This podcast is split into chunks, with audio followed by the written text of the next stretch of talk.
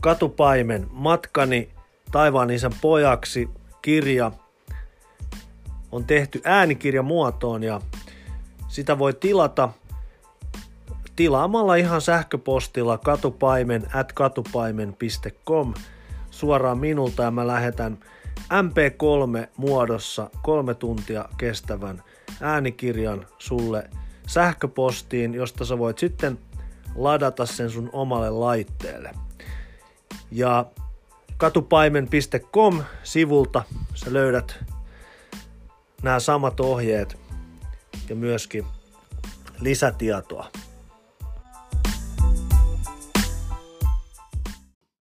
Vanhasta lapsuuden kaveristani oli pikkuhiljaa kehittynyt pieni pirikeisari, jolla oli oma pieni valtakuntansa erässä asunnossa.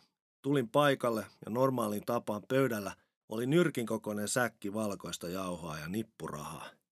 Siinä me sitten istuttiin ja vaihdettiin kuulumisia ja vedin heti viivaan enää. Ovi kävi koko ajan ja kohta sisään tuli noin 40-50-vuotias mies, jonka näkeminenkin sai selkäpiin karmimaan. Miehellä oli toinen käsi paketissa kantoliinassa.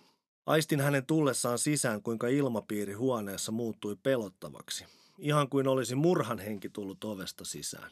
Oli ihan selvää, että mies oli viettänyt monia vuosia vankilassa.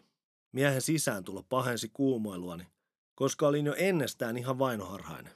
Näissä puuhissa käy koko ajan läpi mielessään mahdollisuutta, että poliisi rynnii ovesta sisään tai joku vanha linnavenkula vetää pyssyn esiin tai jotain. Sitä koko ajan vähän vilkuilee ja pälyilee selkänsä taakse.